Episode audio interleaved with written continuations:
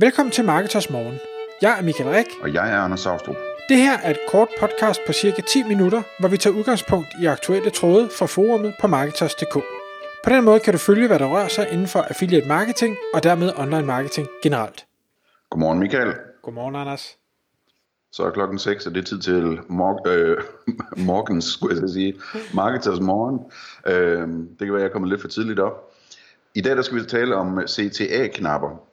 Og generelt det her med call to action, som er en lidt overset disciplin, og vi kommer ind på en række gode råd til, hvordan man kan optimere på det her, men først kan vi måske starte med at sige, altså der er virkelig penge at tjene på at optimere sin konvertering med de her forskellige CTA-signaler.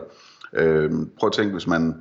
Altså, alle drømmer om at fordoble så meget trafik fra Google eller et eller andet, men tænk sig, hvis man kunne fordoble så mange salg, hvis man lavede sin knap om. Så det er et virkelig vigtigt område. Og jeg ved, du har sådan en hel liste med ting, man skal tænke på omkring det her. Jamen, absolut. Og det skal siges, jeg kan ikke tage kredit for det her. Det er Copyblogger, hvor jeg lader mig inspirere fra, og selvfølgelig en tråd i Marketersforummet. Men jeg synes bare, den var så vigtig at få ud, for det er et gammelt indlæg, de har lavet, og der er så mange frugter, der er lette at plukke. Det jeg også lige vil sige, udover at der er mange penge at tjene, så er det også, at det er for alle. Altså, det er for affiliates, der skal have nogen til at klikke på nogle links, så man kan få en affiliate-kommission. Det er for webshops, der skal have folk til at lægge ting i kurv. Det er for konsulenter, der gerne vil have, at der er nogen, der henvender sig eller downloader et whitepaper. Så det er i bund og grund for alle, der har et eller andet online, hvor de gerne vil have folk til at gøre noget. Og Copyblogger starter hele deres artikel med at sige visitors who don't click, don't convert. Og det er klart, hvis ikke folk gør noget på din side, jamen så konverterer de jo ikke til, hvad det end er, du vil have dem til at konvertere til. De tager den så videre over og siger, jamen, der er mange, der har det her med, jamen, vi kalder det læs mere, eller klik her, eller læg i kurv, eller et eller andet, fordi det forstår folk godt, og så skal de nok købe. Og hvor deres argument er, jamen, folk, der helt sikkert nok skal købe, jamen, der kan du skrive hvad som helst. Det er ligegyldigt. De skal nok finde vejen til målet. Det, du skal huske på, det er, at du skal tale til alle dem, der tvivler. Alle dem, der ikke bare nødvendigvis har tænkt sig at købe. Man skal tale til denne her lizard brain, altså vores forhistoriske hjerne, der hele tiden er i høj beredskab. Du ved, hvad sker der? Er der noget, der er farligt? Er der noget uventet? Og sådan noget. Og det, de siger, det er, og igen, det er sådan noget hjerne, noget som jeg ikke er ekspert i, men jeg kan godt forholde mig til det, det er, at vi lægger mest mærke til de ting, der er anderledes. Altså, hvis du har, hvis vi nu bare tager tre knapper som eksempel, hvis du har tre knapper ved siden af hinanden, lad os nu sige, det kunne være en abonnementsløsning, hvor du har en basic, en premium og en enterprise version. Jamen, hvis du har tre grå knapper, hvor der alle sammen står køb her, jamen, så er der ikke rigtig noget, der skiller sig ud. Og jeg ved, der er sikkert, lytterne har sikkert set masser af eksempler på det her, cases på det her, fordi det er jo noget, der er tæsket igennem mange gange. Men et af de eksempler, de så har i artiklen, som jeg synes var interessant, igen, der var tre forskellige muligheder på produkter, man kunne købe, og hvor de så det eneste, de gjorde, det var, at de tog den ene grå knap, så lavede de den grøn og skrev en lille tekst nede under knappen med, ja, lad os sige, det var 100% tilfredshedsgaranti eller et eller andet i den der stil. Jamen så havde du både den grønne knap til at fange opmærksomheden i forhold til de to grå, men du havde også denne her lille tekst, der gjorde det mere sikkert, altså tale til den her lizard brain, så her tør jeg godt trykke. Det hævede så click-through rate med 81%, det vil sige, det var næsten dobbelt så mange, der valgte at klikke. Hvilket jo er vildt med en så lille ændring. Det må man sige. Hvis man vil se, hvordan den der lizard brain, den virker, så kan man, altså når vi tænker på sådan ting, der forandrer sig og sådan noget, så prøv næste gang, du holder for rødt lys, og lad være med at kigge efter lyssignalet. Kig 10 eller 20 meter til højre eller venstre for det, og så bare se, om din hjerne opfatter, når det skifter alligevel. Og så vil du se, at det simpelthen, det siger bare bang ind i hjernen på dig, når det der lys, det skifter, selvom du kigger et helt andet sted hen. Så der hvad hedder det, vi er meget opmærksomme på ting, som vi sådan set ikke kigger efter. Og det er selvfølgelig det, man skal bruge i sin marketing her. De lavede så et andet eksempel med den samme knap, hvor de så ændrede den til orange, samme tekst, hvor det så var 95% i stedet for de 81%. Så man kan sige, at grøn er ikke nødvendigvis den rigtige, det kunne også være orange. Det er et spørgsmål om, 1, skil dig ud, sådan så det fanger opmærksomheden, og 2, sørg så for at tilføje noget til knappen, det kommer jeg lige tilbage til om lidt, der gør, at folk de ikke er bange for at klikke på den.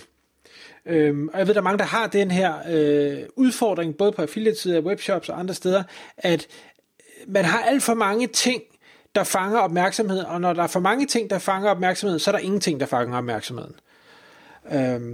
Og det næste eksempel, jeg lige vil komme med, det er, at der var lavet en test for lang tid siden, der var taget et billede af det, jeg tænker, det har været i 80'erne, ud fra deres påklædning, men hvor man havde gået ind i et high-end supermarked, og haft sådan en lille stand, hvor man havde forskellige slags syltetøj.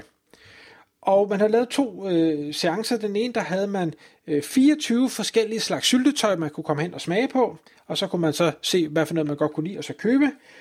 Og så lavede de en anden test, hvor man kun havde 6 forskellige slags syltetøj, man kunne vælge imellem. Og det viste sig meget, meget tydeligt, at hvis der kun var 6 forskellige at vælge imellem, så var der flere, der var tilbøjelige til faktisk at købe noget. Og det var simpelthen, man blev ikke overvældet af de her ekstremt mange valg, plus at fordi du kun skulle vælge mellem 6, så følte du dig mere sikker, og dermed mere tilfreds i dit valg. Ja. Et tilsvarende eksempel, som jeg tror måske mange kan også genkende til, det er, hvis man forestiller sig en æske chokolade, det var en test, jeg lavede også, hvor du har sådan fyldt, 30 fyldte stykker chokolade, kontra en æske med 6 fyldte stykker chokolade. Personligt ved jeg, at når jeg har taget en af de 30, så er det sådan, ja, den er da sikkert okay, men der var helt sikkert den anden, der var bedre. Kontra hvis jeg tager en fra den, hvor der kun er 6, jamen så vil jeg mere tænke, okay, det var nok det rigtige valg, det var den af de 6, der så bedst ud, den smagte faktisk rigtig godt, det er jeg glad for det her. Og det de så siger, det er, jamen når du træffer en beslutning, hvor du både er mere sikker, og du er mere tilfreds, og dermed også mindre utilfreds, så har du en positiv oplevelse. Når du har en positiv oplevelse, så vender du også tilbage, så taler du mere om det med venner og bekendte, og det vil sige, at du får den her positive spiral. Mm-hmm. Yes. Så... Et punkt, de har, som jeg går meget op i, fordi nogle af dem, jeg hjælper, de går op i noget andet. De går op i design. Deres pointe er, få nu knapper til at ligne knapper, og få nu links til at ligne links. Lad nu være og lad folk prøve at gætte, om det er noget er klikbart eller ej. Det skal være 100% tydeligt. Det her er et link, og best case, hvis vi skal tage ud fra Steve Cooks Don't Make Me Think bog, så skal et link være blåt, og det skal være understreget. Der er ikke nogen tvivl om, det er et link. Omvendt, så må du heller ikke lave noget, der er blåt og understreget, som ikke er et link, fordi så er du ved at forvirre brugeren. Knapper, jamen hvordan laver man dem tydeligt, at det her det er en knap? Jamen det gør du måske ved at sige, det er en kontrastfarve i forhold til alt det andet på sitet. Det kan være, at du har en 3D-effekt, og nu sidder der måske nogle designere og tænker, 3D-effekt, det har vi ikke brugt i 10 år. Jamen, okay, det kan godt være, det ikke er lækkert. Lige nu taler vi om, det skal virke. Det kan være, der er ændring ved mouse over, at knappen skifter farve. Sørg for, at der er noget, der er hvidt, der er tomt omkring knappen, så den står ud, så den ikke gemmer sig blandt andet muligt andet.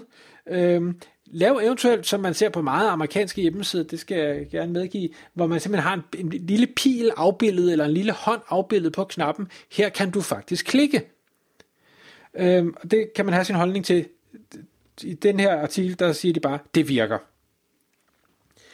Så taler de om det her med, når man har en knap, så er den jo som regel ikke særlig stor. Det vil sige, at det er relativt begrænset, hvad man kan skrive på denne her knap.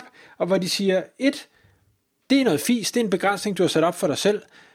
Hvis der er brug for flere ord, så skal du bruge flere ord, for igen, du er ikke i gang med at prøve at konvertere dem, som ved, de gerne vil konvertere. Du er i gang med at prøve at konvertere dem, som ved, ikke er sikker på, at de gerne vil konvertere. Så hvis du kan skrive noget på knappen, der gør, at de er mere tilbøjelige til at ville klikke og dermed konvertere, så er det det, du skal gøre, selvom det måske ikke er lige så æstetisk behageligt for øjnene.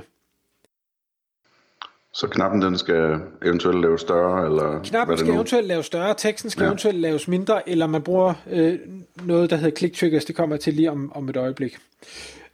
Det næste punkt er noget, hvor de faktisk viser en case fra Michael Agaard, som jo er vores områdeekspert inden for, eller en af vores områdeeksperter inden for Kro. Han har lavet en test, hvor der på knappen, hvor du skriver enten start your free trial, så man tænker, okay, det lyder meget godt, og den var orange, og det var fedt.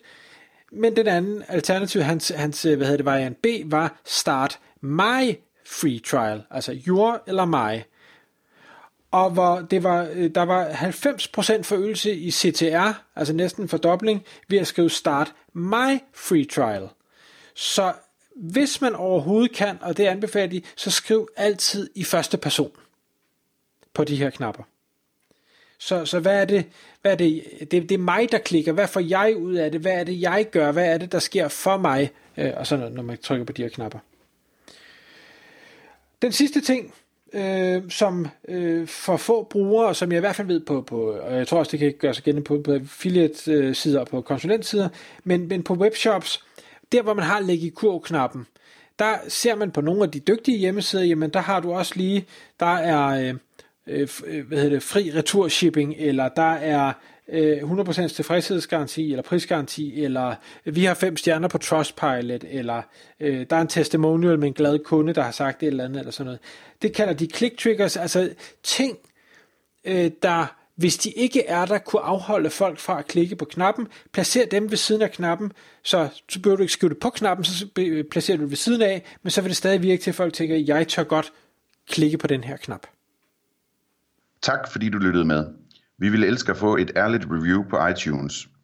Og hvis du skriver dig op til vores nyhedsbrev på Marketers.dk/morgen, får du besked om nye udsendelser i din indbakke.